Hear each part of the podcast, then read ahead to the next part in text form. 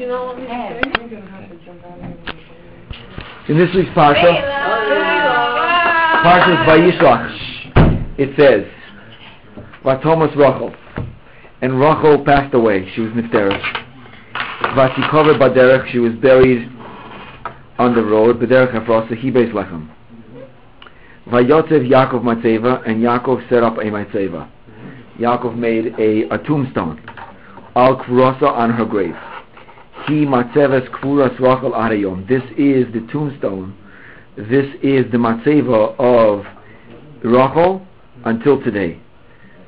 This is in Beis Lechem, the tomb of Rachel. So here in this week's parsha we have one of the main sources for the putting a stone, a matzeva, a tomb, a tombstone on somebody's grave. So it is appropriate, I think, this this week to talk about this topic. Truth be told, there are three names for matzeva in the in the um, words of Chazal. According to the Torah, the Torah calls the tombstone matzeva. The uh, in Tanakh, in Yecheskel, and in Malachim, we find that it's called a Tzion. A is called a Tzion. And in the Mishnah, in in Mishnah's Shkolim and Oholos, it is called a Nefesh. It is called a Nefesh. The word matzeva means the word matzeva means a protrusion, a recognizable protrusion that sticks out from the ground. That's a matzeva. The word tzion means a marker, and the word nefesh means the soul. So Chazal call the the rabbis call the tombstone these three names: a protrusion that sticks out, a a marker, and also the soul. So the Gesher Chaim explains the reason for these three names. He says that the reason why it's called a matzeva, the reason why it's called a matzeva protrusion that sticks out from the ground is because the, one has to set up a place that the family knows to come and to daven in that place, to come and to pray for the deceased, or to pray for the living in the merit of the deceased. There has to be the the the, the nifter, the one that has passed away, the one that is buried there, is honored in this way. It's it's it's an honor to have. It's it's it's it's a measure of honor to provide this matzeva. That's why it's called a matzeva. Why is it called a, a tzion? The reason why it's called a marker, a tzion, is because Rashi tells us, and we'll see this, uh, these ideas more at length. That's what we're going to discuss. Rashi tells us in Tractate Moed on page 5a. Rashi says that it's a marker because Kohanim are not allowed to be exposed. Those people that eat truma, the special gifts of the Kohen, are not allowed to be exposed to spiritual impurity. And if they walk over a, uh, a body that has been buried in the ground, then that exposure disqualifies them from eating truma, and therefore one has to make a marker in order that they should know where the impurity is, so that they can avoid walking there. So therefore, the the, the tombstone is also called a marker, a marker to let everybody know that there's there, there, there, this is a burial site. Okay, the reason why it's called a nefesh is perhaps maybe the uh, I don't know if the most interesting, probably is the most interesting uh, reason why it's called the Matzev is called the soul, and that is the uh, the book of the Pnei Borach, the Sefer Pnei Borach quotes a Talmud Minhagim which quotes the Arizal, who says that the reason for it is as follows: the our souls, the anatomy of our souls is as follows. We have three parts to our souls. There are three parts. There's actually there's an anatomy to the to the soul of every individual. The the anatomy is called. Those three parts are called nefesh, nishama, and ruach. Says the Arizal. The Arizal says that the nishama is the part. Now, what happens is is that death in in in, in the eyes of Judaism and in halacha is defined as tersely put the separation of the body and the soul. When we die, what happens is is that our, our soul leaves our body. That's what happens. The life, that uh, that that we have is due to the fact to the many parts of our soul. And when the soul disappears, then the body is literally lifeless without the soul. So the process of death is basically the separation, the extrication of the soul from the body. So what happens is is is that in the process of that separation, the different parts of the anatomy of the soul take on different roles. So the neshama, for example, the neshama, for example, goes to the shamayim. The neshama goes to heaven and enjoys, so to speak, the the the the uh, the, um, the shining or the pleasure of the Shekhinah, of the divine presence. In other words, the neshama itself, that part of our soul, is what goes up to Hashem. It is what experiences the closeness to God that is intended for us, as that is explained at length in the book of the Derech Hashem, as we've mentioned many times by uh, the Ramchal by Moshe Chaim Luzzatto. Right? That's the neshama. The neshama is the is is is what goes up to the uh, to the shamayim. Okay. Then there is the ruach. In the words of the Arizal, the ruach, the which literally means the uh, the, the spirit, I guess, the spirit, the, the spirit part of our of our soul, the ruach gets quote unquote, and I don't know what this means, but maybe somebody can explain it to me. Mordechai Ben Hershel can explain it to me. Sure. Perhaps the ruach is is the is the part is the part that gets dressed in our Torah and mitzvos. it, it is the part that takes on the identity of our accomplishments. It is the part that that uh, uh, gets clothed in the Torah that we studied and in the mitzvahs that we have done. Where that happens, how that happens, I don't know. But that is the part that experiences that accomplishment in some way, shape, or form. That's what the Arizal says. Or no form. Or, or no form. whatever, whatever, right. Whatever, right. The last part is called the nefesh. The last part of the skull is the nefesh, and that is also, Chazal decided to call our, our, our tombstone on Mateva, they also decided to call it with that name. They decided to call it a nefesh. Because what happens is, is in the process of the separation of the body from the soul, as it's, it's, it's, a, it's, a, it's a step process. In other words, the step process may be reflected, according to the Zohar Kodesh, in the mourning period. Seven days, 30 days, 12 months, right? That all has to do with the process of separation in that process of separation, what happens is, is the nefesh, the part of our soul that is called the nefesh, moves itself in the process of separation from the body to the tombstone. That's where it sojourns. That's where it is. It, the the uh, the Arizal says, or the uh, the Zohar says, or whatever the Kabbalistic works say, that the tombstone functions as a perch for a landing, for the sojourning of the nefesh. The nefesh actually sits on the tombstone. It needs, for some reason, the tombstone to be its pad, to stand upon or to, to, to sit upon or to be upon. So the reason why we erect the tombstone is to provide that, uh, that part of the soul of the deceased to be there on the tombstone. That's why it's there. And therefore Chazal, in the Mishnah, call it nefesh because the tombstone functions as a support and the, the, the stand for the nefesh itself. Okay, so is that me? I guess the ramification of that is is that is that the deceased always has a connection to their body, spiritually speaking, because the part of their soul that's called the nefesh is always connected, always hovers above, always hovers above the uh, always hovers above the um, the tombs, the, the, uh, above the grave, specifically sitting on this matzeva. That's where it is. So whenever we go to the, uh, whenever we go to the cemetery, right? Whenever we go to the Beis Akvaris, whenever we go there and we go to a particular, we visit a particular grave, there is a actual uh, part of the deceased that is there by by by um, by by the grave that is connected from the spiritual realm to its physical or its previous physical self. Okay, so that's that's the uh, that's the, the, the, the, the third name. For example, the Torah tells us uh, by uh, uh when Moshe passed away, I think in Parshas Zos HaBracha probably passed away then, right? Because that's when the Torah ends. He passed away Parshas Zos HaBracha. So the Torah tells us there that when he was buried, V'lo yada ish es kfuraso. And no man knew where he was buried. So Rabbi Meir Simcha in the Meshech Chochmah says that the reference to the no man knew where he was buried is referring to Moshe himself. Because the Torah calls Moshe an ish. An ish, uh, he was a, he was a, he was an ish he was a, he was a, he was a modest man. When the Torah says that that no ish, no man knew where he was buried, Moshe did not know where he was buried.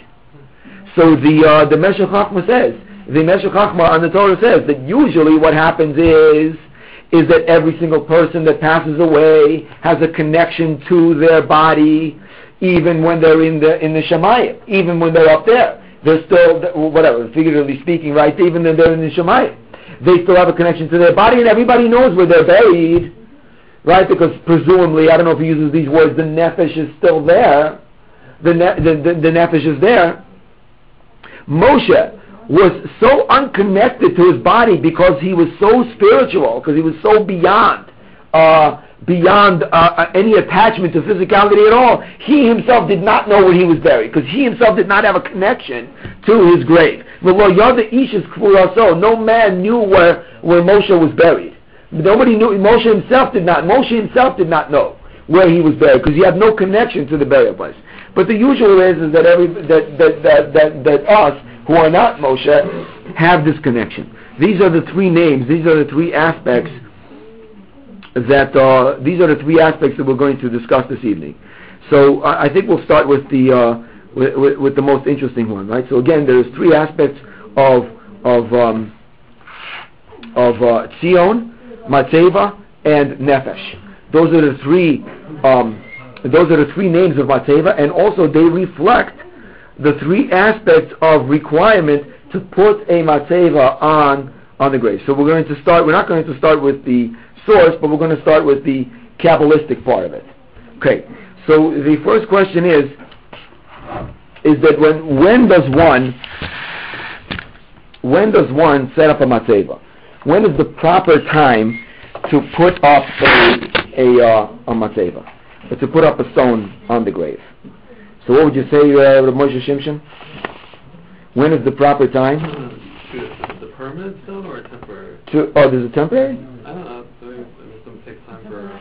Oh, you mean the one that's not engraved? Yeah. Just the temporary. No, I mean the permanent one. When would you say is the permanent time to put it up? When is the when is the custom? So the. Unfortunately, I haven't. What?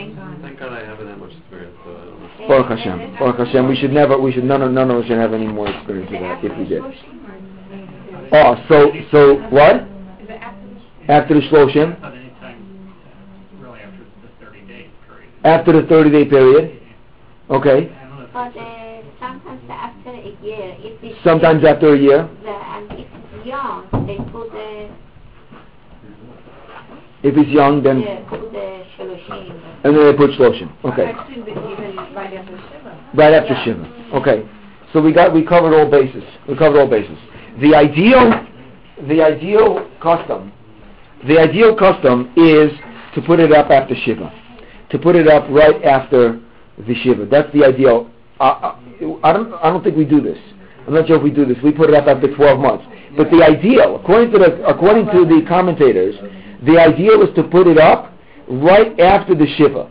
The reason for that is is the the uh, the uh, the Gesher HaChaim says in the name of someone else. The Gesher HaChaim says, and this has to do with our understanding why the Matzev is called the Nefesh. The idea, reason why this is is because the uh, the reason he says, quote, this um, this this this book,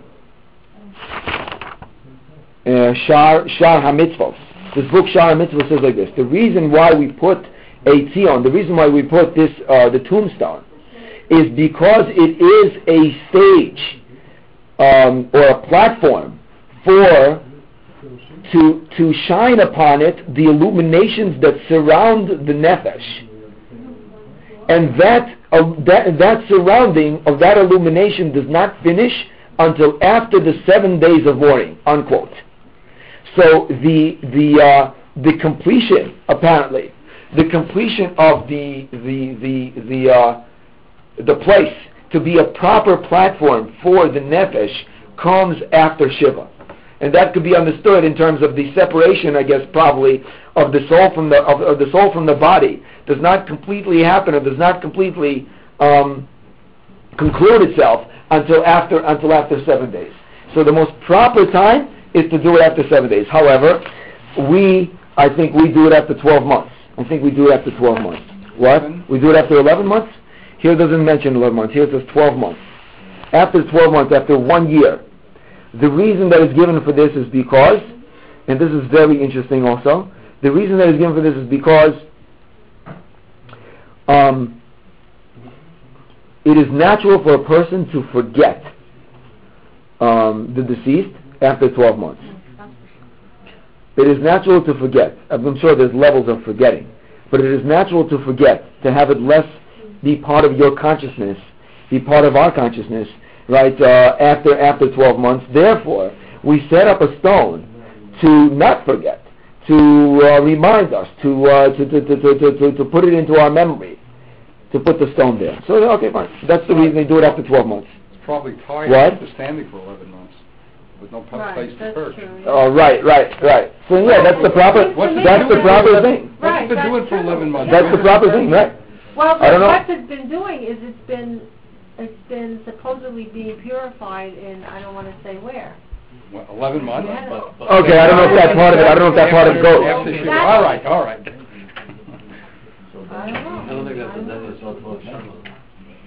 But they say the reason that you don't do a twelve months is because that would mean that the person. That's for the needs cottage. That's for the cottage. It has nothing to do with the matze. That has nothing to do with the Okay, so this is probably from Williamsburg. this is this this is for the cottage. This is One of after those Williamsburg crazy things. after twelve. Yeah. So that, that, that's what That it if is. you wait a whole year, that means that you're saying that this person needed a whole year of purifying. So you wait only eleven months because that indicates that he, he didn't need a whole year. of- We have, Huh?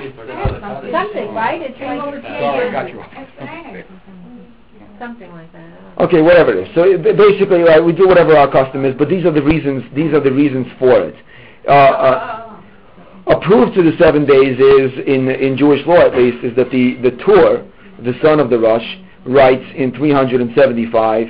He writes that the person who is the head of the house is allowed to leave in the middle of Shiva, and leave in the middle of the seven days of mourning in order to set in order to ta arrange the setting up of the matzeva.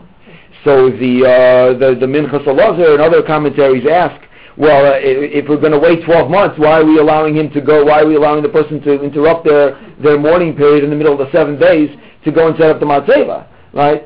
So they they bring a proof from that from that halacha that it must be that the the, the, the, the, ideal time is to set it up after seven days, and therefore we give a special leniency that that the gadol habayis, the the or the older person in the house, is allowed to go and set it up.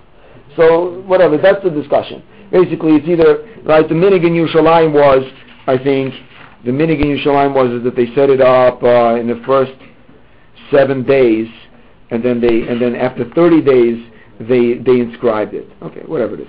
Did you Right. did you see any of these sources, uh, that the nefesh, uh, actually could be hovering in the same house where it, where it lived or where it Yeah, we discussed this. We discussed this. We said that part of the process of separation is That is that the soul that the soul comes back to uh, to its house, comes back to the to, you know it's it's around until it completes the separation, which then it hangs out around the grave. That's that's what we uh, we yeah we discussed that once before. Yeah, yeah. It's it's it's a process of separation, and this is part of it. Okay, so this is the reason why we set up a matzeva. Okay. The next reason that we're going to that we're going to discuss, and that is the that is really the, the that is really the main reason, and that in other words, the question is really is: is there a, is there a halacha? Is there a, a law, a Torah law that one has to put up a matzeva, or is it just a, a nice thing to do, or do you do that as a as a kabbalistic uh, thing? Okay, that's the that's the question. So.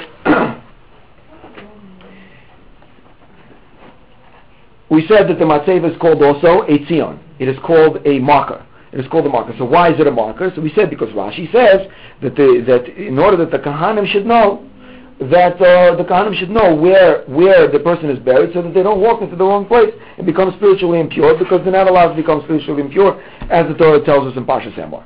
Correct? Isn't Yerushalayim called Zion? What? Isn't Yerushalayim called Zion? Zion, yeah. It means a marker. It has many meanings, but here it means that it's a marker for. It means that it, that it's a marker for the tumah. It's a marker for the the, the spiritual But impurity. there's no connection to, Zion? See, uh, Zion, no? Tzadi Yud Vav Nun. Zion. Yeah, but the, the, but the vav is the, the, the, the point is above the vav or in the, I don't know on the side. because I think it's on the side, so it's, On the side, Zion. Yeah. Oh, that's one is Zion. marked, Fine. one is the Yerushalayim. Well, it's the same. It's probably the same root. It's the same root. Okay, fine. So, so the um, Can, I, I thought this whole thing, ca- uh, aren't allowed to go into the cemetery at all, so why does it have to be, maybe I'm misunderstanding, but why does it have to be just a specific place? They're not allowed to go, the Kahanim are allowed to go into the cemetery. There's no problem with them going to the cemetery. The problem of them going to the cemetery is that they that they That can there are dead bodies. happen they can happenstance upon well, uh, uh, a body. So so so what happens is what are- aren't they Why else marked? would they go? Why would they go? But aren't they all marked? what Aren't all the bodies marked? sometimes Yeah, it's sometimes they're it's sort of marked. There are parts of cemeteries. they There are parts of cemeteries where Kahanim can go where everybody knows for sure there's nobody's buried. Well, why Kahanim is go there. it's not uh, called a cemetery? Outside then? the- Well, I don't know. I mean, whatever. What, what's the cemetery mean? Cemetery just means that this is a place where the where the bodies are buried. You go inside? You go, in- you don't go inside. No, to be at a distance from What? from the grave. Moshe never put. On the cement? Right. Yeah, You go on Only he went for his mother. Right. Okay, so so that that's what I'm saying. The reason why when we're talking when we're talking about a kosher cemetery, this is what we're talking about. We're talking about that there has to be a, a, a recognizable where everybody's buried, so that the kahanim don't on purpose. Because what happens is like this: is that uh, is that if if a person finds themselves in the same area under the same roof as a dead body, as a, as a, as a carcass of deceased, they become spiritually impure. Once they become spiritually impure, they become disqualified from, from eating truma amongst other things. That is prohibited for a Kohen. Therefore, if a person walks over a dead body, that's like they're creating a canopy over the dead body with their own, with their own selves. And so therefore they become exposed to the spiritual uh, impurity, and once they become exposed to spiritual impurity, they are transgressing what the Torah requires of them. Therefore, they cannot be in the cemetery lest they do such a thing. Therefore, there's a mitzvah, Rashi says, to make sure that the graves are marked. And the way that we mark the graves, which it doesn't necessarily have to be, right? Let's just we'll we'll just go through the sources for the sake of uh, for the sake of learning, and then we'll discuss exactly you know what the requirement is. So the Talmud says, the Talmud says in Tractate Moed Katan, the Talmud says on page five A, Tractate Moed Katan, the Torah says, Reb Shimon ben Pazi said, Sion Kvoros min Torah minayin. How do you know from the Torah that that you can make that you can make a uh, that you can make a marker for a grave? That's what the Talmud asks. So the Talmud says, you know how you know this? Because there's a pasuk in Yecheskel. There's a pasuk in Ezekiel 39 that talks about the future prophecy, what's going to be, and it says as follows. It says. They will see in the future. They will see bones of people, and they will build next to them. They will build next to them a Tzion. They will build next to them a marker.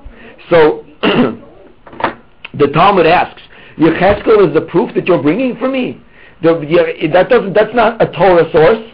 Before Yecheskel said it, asks the Talmud, how did you? Before Yecheskel said it, how did you know it? Right? You- Did Yecheskel make it up? So the Talmud answers no. It was really a tradition. It was really a tradition, it, meaning that it was a pass passed down from uh, from as Torah Shabbat as the oral law from Sinai. However, Yecheskel went and he reminded everybody, and therefore he wrote it in the pasuk. But Yecheskel is not the one who made it up. So therefore, therefore, says Tosfos, says Tosfos here, that that it is, a halacha l'Moshe Misinai. Tosfos says that this, uh, the fact that you have to put, the one has to put up a a, gra- a, a, a tombstone on a grave is a halacha that was taught to Moshe from Sinai, which has no source in, in, uh, a halacha which was taught to Moshe from Sinai, which has a that has a status of a Torah obligation. And the reason for this Torah obligation is in order to let the Kohanim know that, uh, or whoever cannot become spiritually impure, to let them know that somebody is buried here. The Ram, by the way, parenthetically speaking, the Rambam in his introduction to the Talmud, introduction to the Mishnah explains that halacha l'Moshe Sinai is a law that was passed down straight from uh, from Moshe from Sinai that is not derived from the Torah, not not through the system of derivation of the exegesis or the uh, the way to extrapolate things from the Torah, but it was handed down as a halacha that was told to Moshe that has no dispute. So therefore, this um, obligation, this this this. Uh, requirement has a status, according to this Tosfos, as a Torah law. Okay? That's what Tosfos says. Fine. And so would it be one of the 613 then? So yeah, so it's not 160. It doesn't seem to be. We're going to discuss it a little bit. It doesn't seem to be listed as one one of the 613. But still, the Torah requires it. The Torah says, I don't know, you know, is it is it a? It's not a full fledged mitzvah, but it's a it's a halach Moshe Sinai. It's a right. It's it's it's a law that was passed down, and it makes sense. It's logical, right? Part of the things of being careful with tuma, part of part of being careful with tuma is right is uh, setting up uh, systems in which you're not going to encounter that tuma, and that is making markers. Fine. Is it, wouldn't it be just under uh, block? Fine, yeah. The, one of the sources here in the Talmud actually is brought is not is, is not is not to put a stumbling block, but here we have a separate separate directive. Yeah, we have a separate directive.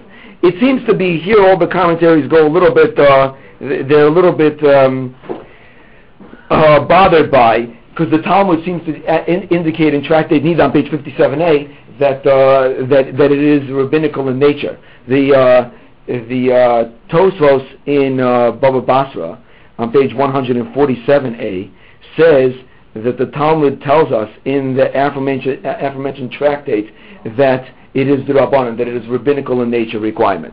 For the following reason. There the Gemara talks about, the Talmud talks about kusim. Kusim are, for our purposes, ones who don't believe in the, in the, uh, in the oral, they don't believe in the oral law. They only believe in the written law. So, so the Talmud says,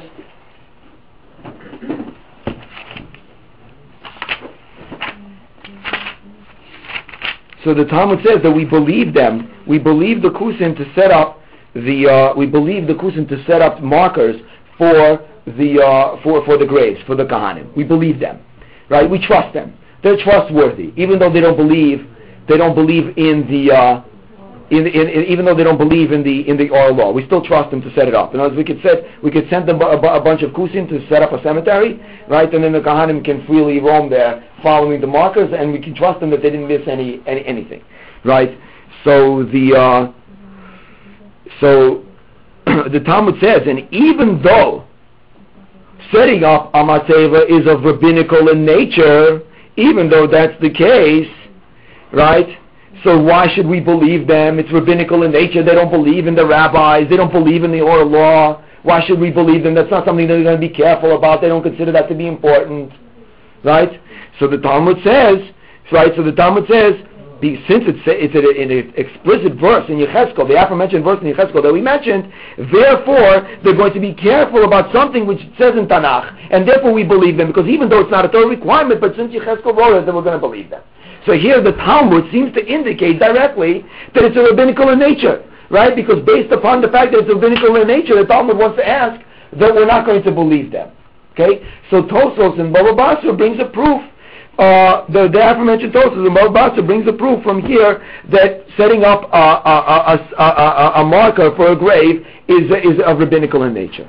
So I found last night after I came back from uh, wherever I was, um, it was a long trip, after I came back, so I found last night that Rabbi Yaakov Yukov Ettlinger, in his uh, in his book, the Aruch LaNer, in his commentary on Masechtas Nida, says that that he doesn't understand Tosfos at all.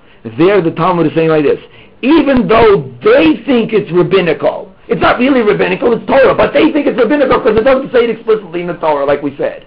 They think it's rabbinical, but the Talmud is not saying that it is rabbinical. The Kusim think it's rabbinical, therefore they might not follow it. So the Talmud answers, no, they will follow it because because in the end, right? In the end, they, they, they're going to follow it because in the end it says it in Yecheskel. but it's that they think, not the Talmud is saying it's rabbinical in nature. So therefore, Rabbi Yaakov Yukov wants to say that it's a Torah obligation to, to set up a, a matzeva on, on, on the grave. Okay, so now having said having said this, you hear? Ben Herschel. Yeah. Having said this, right? Dan, you you you with me? Okay. Having said this, having said this, if that's true, if the Torah requires that the Kohen should know where the body is buried, so you don't have to put up a stone. You could just put up a limestone. You could spray paint it. You can make it this as long as you make it visible. It's okay, right? Whatever you do, throw a bunch of stones there. Let Uh, keep out. what? Oh, keep, keep out? go on and keep out whatever you want. There's no, it, it's not the Torah is not saying that you have to put up a tombstone with nice, you know, whatever uh, design with uh, Magen Davids all over it or whatever, and hands. You know, you, you don't have to do any of that. For as far as the Torah is concern, concerned, all you have to do is just make sure that it's recognizable that, uh, right? So therefore, it will come as as a. Uh, uh, do you mind if I call you uh, Manu or No, Marna? I like it. Okay, fine. So as Menya Bas Rabam Shmuel said, right, that if we if we find the uh, if we find that the grave is in between other graves, as the Gesher Chaim points out, right? So then you don't have to put anything because if it's if it's if it's if, if, if you if somebody's buried in the middle of a gravesite with graves all around that are marked, the Kohen is not going there, right? It's clear that the pe- people are buried here that are not alive. So so so so that's enough of a sign. The Torah is not going to require the Torah is not going to require that there should be uh, uh, that you have to put up a, a tombstone. So therefore, the requirement of the tombstone only exists if, it, if, if you are not going to know, like somewhere in the middle of Poland, whatever, and you know you, you don't know anything, and you don't see anything, and nobody around, and there's no cemetery, and everything's been destroyed, and you know that somebody's buried in a particular spot. You have to put a tombstone there in case there's a Kohen that might come What by. about the other On a tour, what? about? What about the other reason we were talking about? That, that's not taken care of. Oh, so we're talking about from this reason. We're going to go to the other reason. But from this reason, from this reason, as far as as I'm saying, right, let's say I say I don't want to put up a tombstone for, for this reason only. I don't want to put up a tombstone. I don't pay for it. It costs a lot of money. I, I'm not interested in giving up on also to, to, to Ray or whatever. Right? Uh, He doesn't make the oh, he doesn't make it. Okay, fine. Whoever it is. Whoever it is, the man. I, so, what? He just gets a cut. He just gets a cut. So. The Schneider. Oh, he gets the cut. No pun intended. Right, no. So, so, so the no, I meant the tombstone has to be cut out, right? Um, yeah. Uh, I'm sorry, I lost my train of thought. What were we saying? Yeah. The You know tombstone. so somebody doesn't want to put it up for this reason. They don't. They Oh, so somebody doesn't want to put up the tombstone for the reason that the you know that the Kohen is not going to know, as long as it is recognizable in itself that there are people who are buried here all over the place. Therefore, that, that would be enough. The Torah would not require it. But outside of that, the Torah would require it. So from that standpoint, there's a re, there's a requirement. The Torah requires that there should be some kind of marker that's made, and therefore a standard matzeva is called in the in the in the in the words of the um, a standard matzeva is called in the words of the um, of the uh, of, of the Tanakh of the Nach of Malachim and Yecheskel as a tzion. And it's called a tzion. So we covered the tzion and we covered the the nefesh, and now we're up to the matzeva. Okay, we're up to the matzeva. The matzeva means that it, it, it protrudes and stands so that people can come and daven there for the deceased and for maybe somebody is alive in the zchus in the merit of the deceased.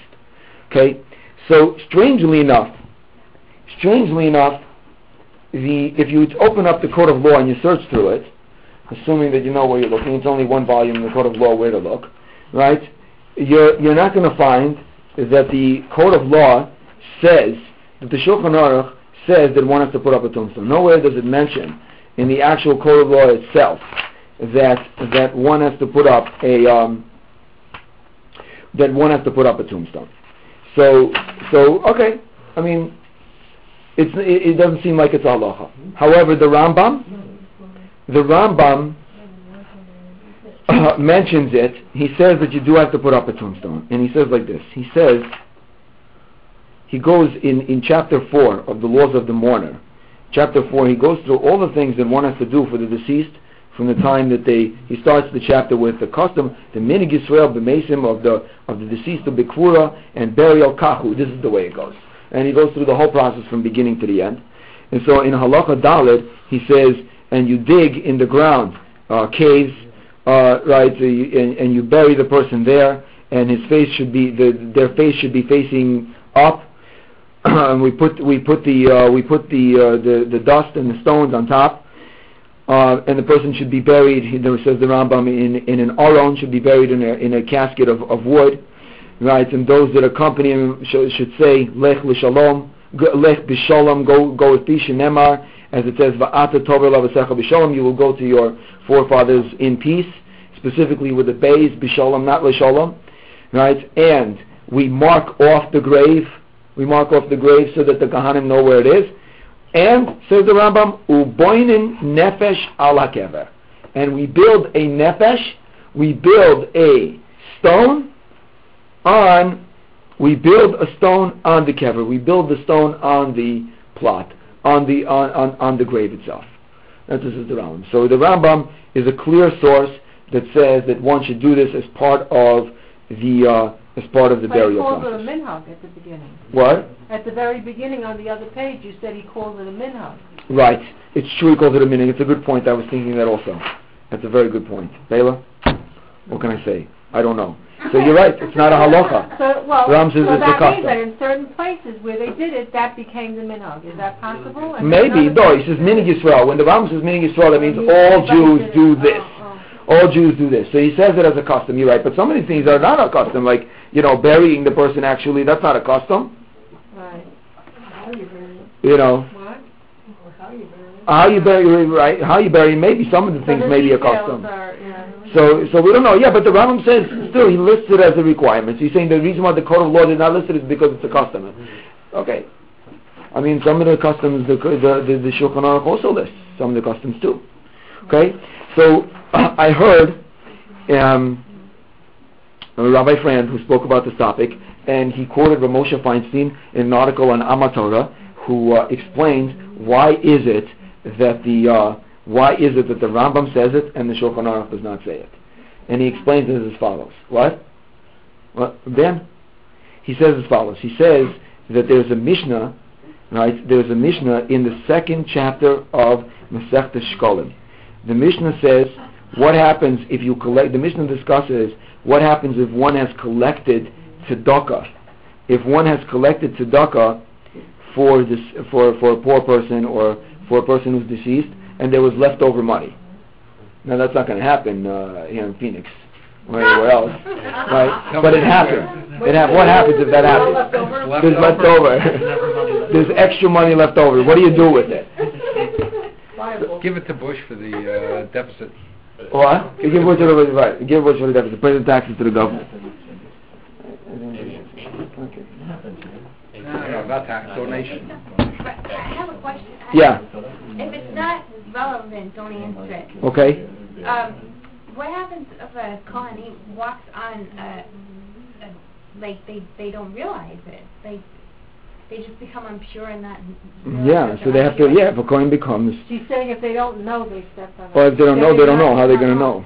That's what I mean. Is something gonna happen? they don't know. Oh. Well, that's, they should go to the mikveh periodically, just in case, or, or go go uh, go to get the red heifer, burn it up, and sprinkle it on. That's what they're. You got to go through the process. No, Yeah. I'm serious. I'm serious. It's a reality. You have to. If you tell me, you tell me.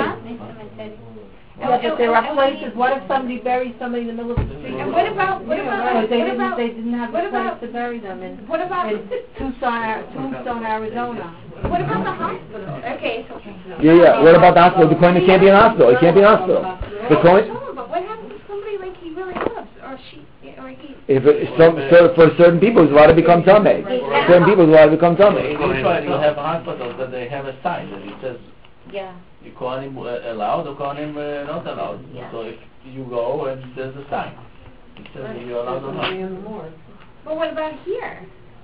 Well, You, you're Same thing. Same. The Kohen's not supposed to Well, what go. happens if somebody's really sick? That's the that's the is there a halacha. distance, how far away you have to be, like how many feet away you have to be? Uh, You know, in New York, we have one that's on, there's a sign that Okay, go further. Yeah, um, Marty, you're, Marty, you're right. This deserves a separate discussion, but that's the halacha. Yes, the Kohen is not allowed to. The Kohen is not allowed. Yeah, that's a big issue for Oh, kohanim. rel- for relatives, right? died before Certain the wall, relatives. that's not your problem. Okay, so the Mishnah says, the Mishnah says, the Mishnah says, what happens if you collected money? What happens if you collected money for a deceased and there was money left over? So what should you do? What? You buy him a table. So only one opinion in the Mishnah. I don't have the Mishnah in front of me at the moment, but only one opinion. Rav Nosson says you should buy a matzeva.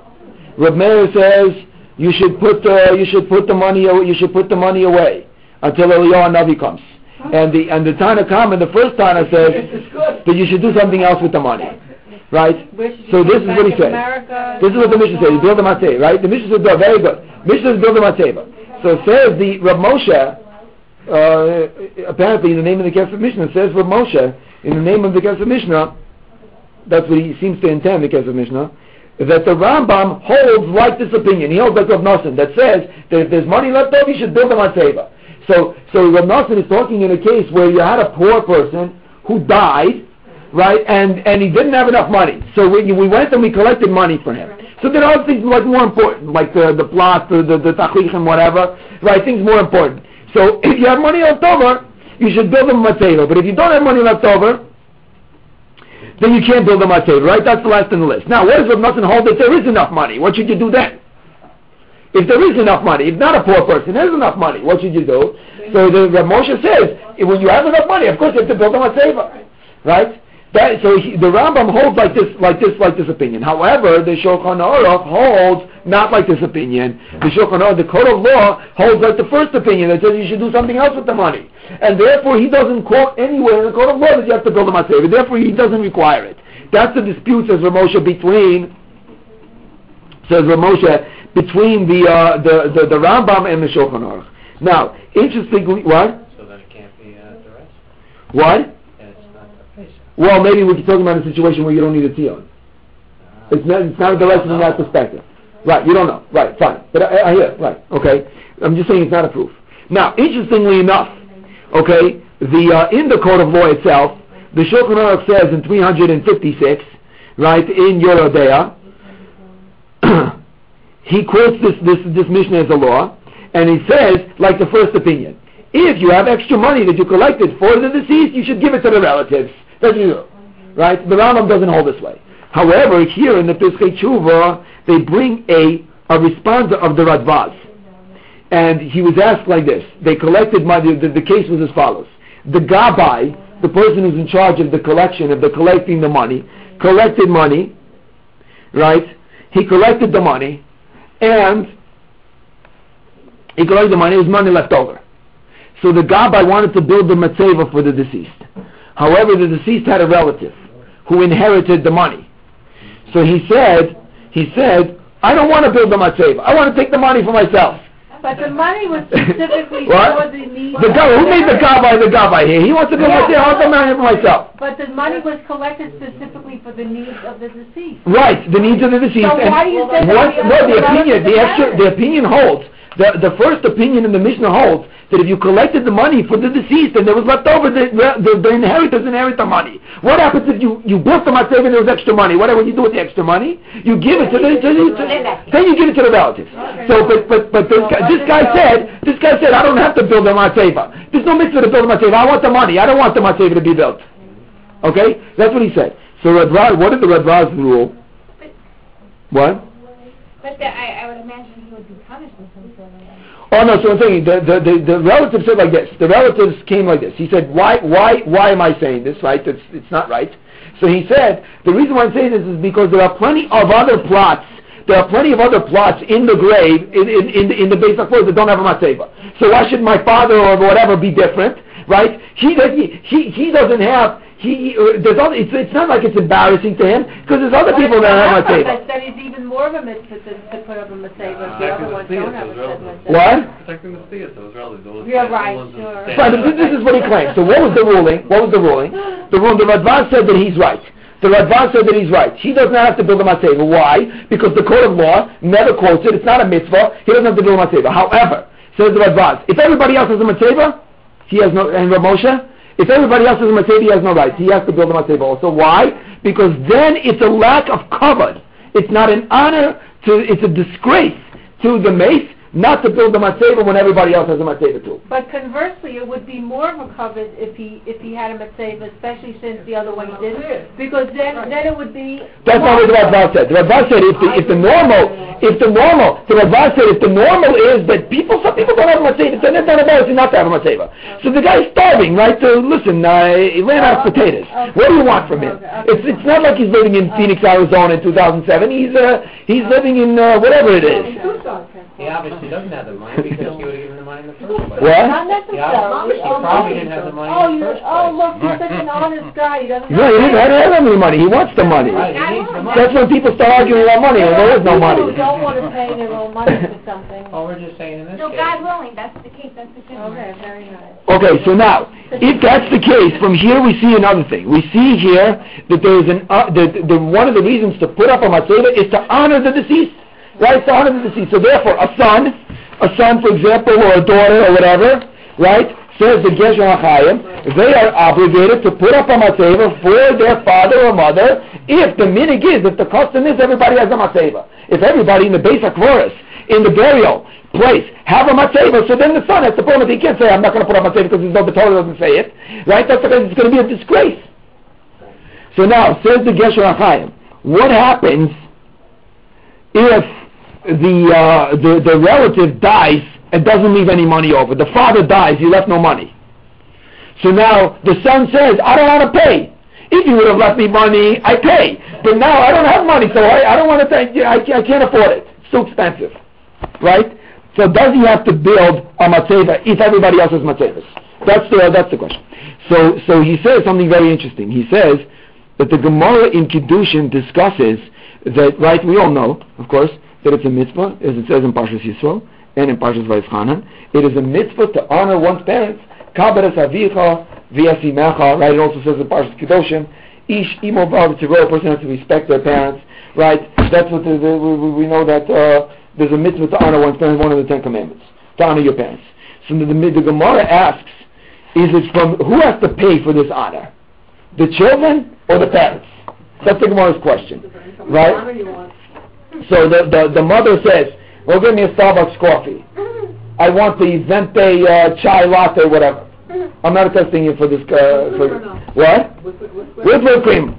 Right. So the Right, son. So the son says, "I'll get it without the whipped cream. I'm not interested in paying the extra thirty cents for the for the extra shot of the the, the right." So so so so the question is, who has to pay? Who has to pay? Does the son have to pay? The the the, the daughter or the parents? Who pays for the honor? Right. So, huh? Depends on which respect she says it depends. How much you have to spend.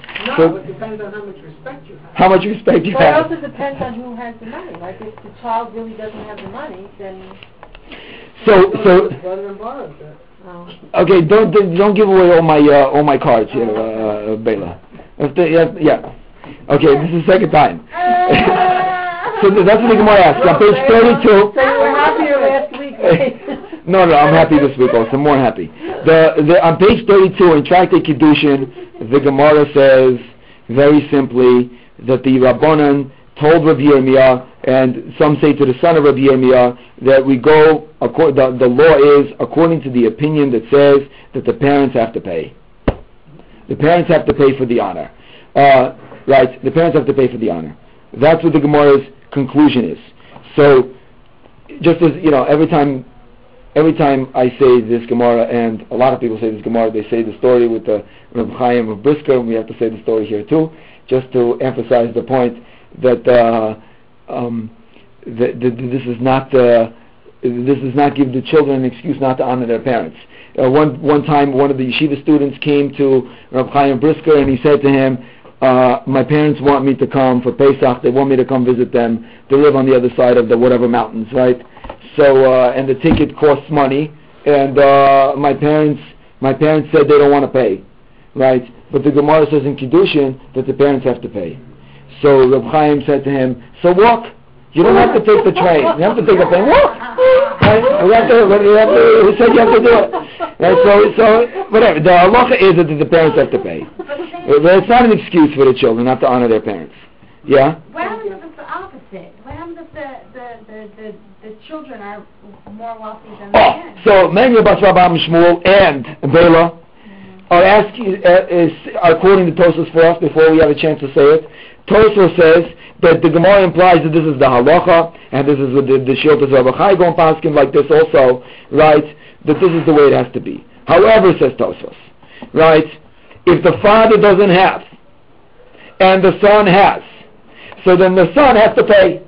If the father doesn't have and the son has, the son has to pay. And this is quoted in Halacha, in the Shulchan Aruch, in Simin Reish Mem, in Yoreh Deah 240, number 5. The Shulchan Aruch says that if the father doesn't have and the son has, we force the son to cough up the money to pay to honor his father. Okay, that's the halacha. So now, says the Gesher HaChaim, if this is the case, that the son has to pay when the father doesn't have, so in a case where the father dies and the custom is that everybody has to have a matzeva, right? And the son doesn't inherit anything, and he says, "I don't want to pay because I don't have." And the halacha says, "You're going to tell me that I have to honor my father," and the halacha says that you have to honor your parents. But the Gemara also says that the parents have to pay. Since my father didn't pay, I'm not going to put up the matzeva. Says the Gesher HaChaim, he can't claim that because now since he didn't inherit anything from his father, that means the father doesn't have and the son has. And so therefore, since the son has, the halacha is the son has to pay. And therefore the son has to pay for the matzeva. Okay? Does that make sense? But what, what about if the, the, the, the other parent has the money, Which parent? the living parent? Oh, the living parent. So yeah, so there's an obligation. The um, I don't know. The the Baruch here quotes the Shalos of Judas Rashba, which I couldn't find, uh, who says that the uh, the uh, uh, a husband. I'm, I don't know if it's the other way around. I mean, his words are that the husband is obligated to place a matzeva for his wife, right? And even if this is not the custom of the family, if this is the uh, custom of all the families, then he's obligated. So a spouse, it seems to be that a spouse has an obligation to honor their spouse by putting up a matzeva. Even if they don't, even if they don't want to pay, they have to pay. They have to put it up. That's what it sounds like from this uh, from this response of the Rashba. They- You know, there are places that, uh, that do not allow anything way off the ground, you know, like where my, my husband's aunt and uncle are buried, they don't allow anything high. It has to be very low. So then it's, everybody's the same over there. So then it's not a lack of kavod if, if you did the same thing, right? Uh, right, the, right. The lack of kavod is this is like this is like uh, like high school. If you're different than everybody else, if you're different than everybody else, it's a lack of kavod. But if everybody's the same, everybody's the same. You know, everybody. I was just in San Francisco. Everybody lives in the same million dollar ho- house that's four by four. Every, there's no lack of right. Everybody's mechubed there in their little matchbox on the hill. You know what I mean? That they paid twenty million dollars for. It- It's it's a covered. There's no there's no less covered or more covered. Everybody's the same. That's the way it is. Okay, we have one last point, and we're done. And this point we don't have so much time for, so we're just going to say it quickly.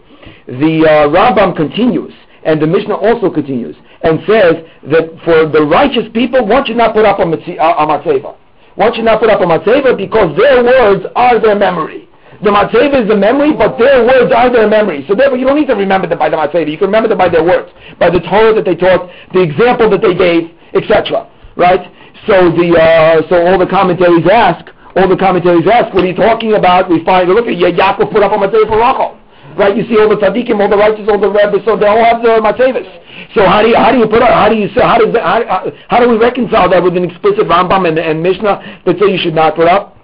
So the answer basically that's given by the Gesher Chaim, by Moshe Feinstein, the answer that is given is, is that, is that one is not allowed to go overboard when it comes to the righteous. Because for the righteous, it's good enough to put simple, like Rabbi Akiva Eger put, Po Nitman, here is buried, uh, uh, uh, right, right uh, Rabbi Akiva Eger. The, here is buried the, the, this person. The person doesn't need an elaborate uh, uh, that says all kinds of uh, uh, praises and, and, and things in order to make sure that their memory goes on because their words, their teachings, their example is, is, is in the memory of everybody else that, that, that, that continues on. For those people who, uh, who uh, unfortunately did not accomplish so, so, so for them you can go a little extra in, in putting up the Matseva so that the, the, the, the, the, the people can read it and, and honor them in this way and, and see that they, uh, w- some of the things that they accomplished. Hopefully not a bowling ball You saved the shocker on top of the for last. Yeah. That's the most shocking thing you said all evening. Mm. Because how does anybody know whether they did this plain Matseva because they're cheap? Because they, you know, you pay by the letter, you know. Oh, do you, Baruch Hashem? Oh, I don't know. Baruch Hashem, I don't know. Well, so some people need a double wide. Yeah. Or double wide. Some of this, these are some of the things that I wanted to share with everybody this evening. Uh-huh. Have a good Shabbos, And thank you very much. That's my name.